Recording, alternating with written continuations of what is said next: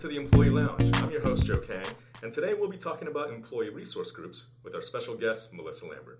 Melissa, thank you for joining us today. Please tell our audience what you do for Arlington County and how long you've been here.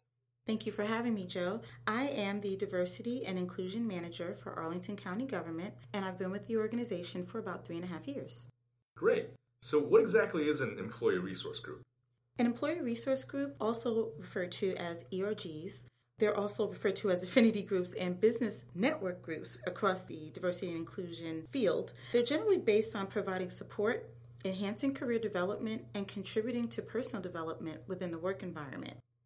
Now, ERGs have traditionally been focused on underrepresented groups, but now ERGs can be more interest based, which is a way to promote inclusion across all demographics. An example of an interest based group would be individuals who have children under five and they can provide resources to employees and information, things of that nature. Interesting. So, could this extend to employees that identify as single parents? That's actually a great example, yes. Great. So, tell us a little bit more. Where does this concept of ERGs come from, and how did they evolve? That's a great question. Employee resource groups can be traced all the way back to the 70s when women and African Americans began to be hired into management positions in significant numbers. An employee resource group is identified as a group of employees who come together around common interests, issues, and backgrounds to exist to provide support and networking for employees. Some common examples of employee resource groups include people of color, Black African American, Latino, Native American, Asian, women, LGBTQ, and persons with disabilities. So, are there currently any ERGs established in Arlington County? Yes, actually, there are. We have Alianza, which may be commonly known uh, across the county.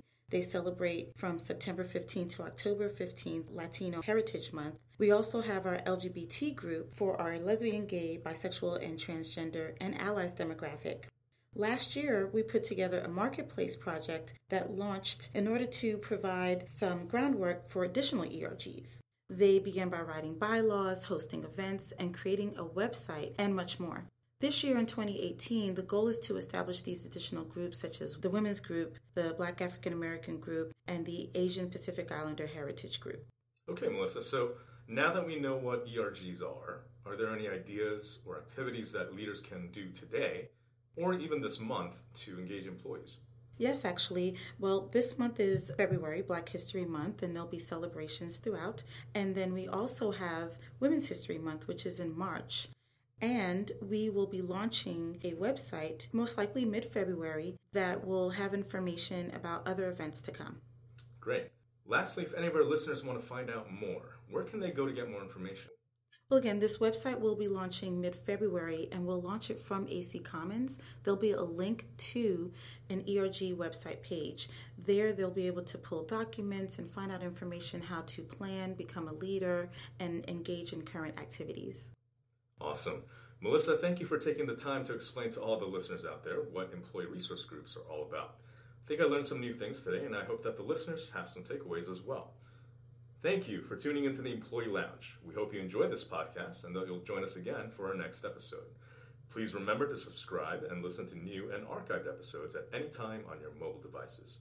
You can find us on iTunes, Google Play, Stitcher, TuneIn, and SoundCloud by searching for Arlington County Government Employee Lounge.